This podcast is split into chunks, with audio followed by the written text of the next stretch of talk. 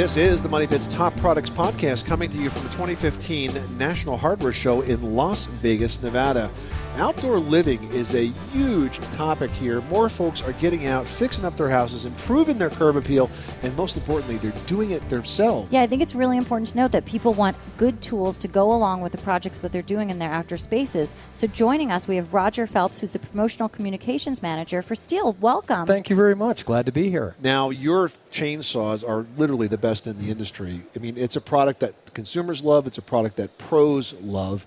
What are you seeing in the trends with consumers? Are they buying more and more big, serious tools like chainsaws to tackle these sorts of outdoor improvements? You know, it's interesting. Uh, yeah, I, I, think what's happening now is that you, you, know you've got folks who have kind of gone the cheap route and uh, have gotten really kind of discouraged after the, mm-hmm. the two or three tools burn up, and right. you know, and especially now, as you said, more and more people are investing in their their homes, their yards, and so forth. So yeah, we see a definite demand for higher quality tools and uh, I think it's it's all part of that pride and wanting to you know have the best to do the best. Right.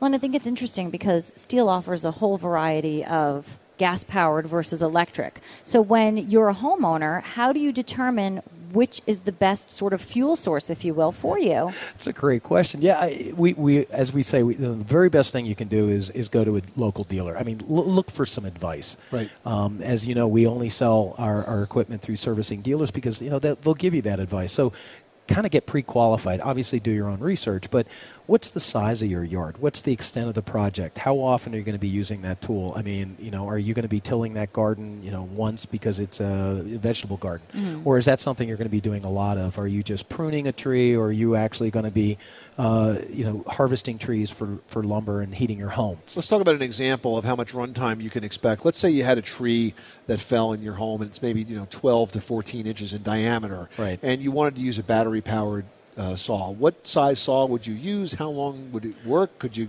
get rid of that tree in, in with that in one charge, or what are we talking yeah, about? You know, that's exciting because uh, the battery technology has improved so much. Obviously, we're running lithium ion now. It doesn't have the brownouts. It doesn't set a mm-hmm. it doesn't set a memory in and the battery. And it's not heavy. And it's not heavy, and it recharges quickly. So, for instance, for our speed charger and the standard uh, kind of what we would say the insertable battery, uh, like the AP180, you're going to recharge that in probably 40 minutes. Um, the runtime, if you held the trigger down, you know it's going to run for 35 minutes, but it's more but about how much that. work yeah, how much you're going to get done, right? right? Yeah. So yeah, I mean, a, you know, a 12-inch tree, you probably could probably take could. most of it. Yeah. You could probably cut it, prune it, uh, you, you, know, you could go ahead and buck it, as we say. Yeah, I don't think I'd have my finger on for, on the trigger for 35 no. minutes. No, no. And, and, that's and that's kind of funny because everyone says, "Well, what's the runtime?" And one of the things we're trying to move people to is, "Well, how much work are you going to get out of it?" Right. So, you know, what's the size of the property, mm-hmm. for instance, for the battery-powered mower? Yeah. I mean, I think it's you know the standard urban type plot you can get done on a single charge on our battery mower. And runtime is different when you think about a gas-powered. Uh, chainsaw, you may have that on for the entire time you're working on that tree. Correct. But if yeah. it's battery powered, you're only going to have it on during the cut. Right. Absolutely. And then, of course, as we go to larger projects, then you can move up to something like a backpack battery. So, for instance, for a hedge trimmer that we have on a backpack battery, I mean, you could run that continuously for 11 hours. That's interesting. Oh, that's, that's a lot. That's a lot of hedges. That. That's cool. right. That's really cool. so, what are some of your most popular saws with consumers? Let's start there.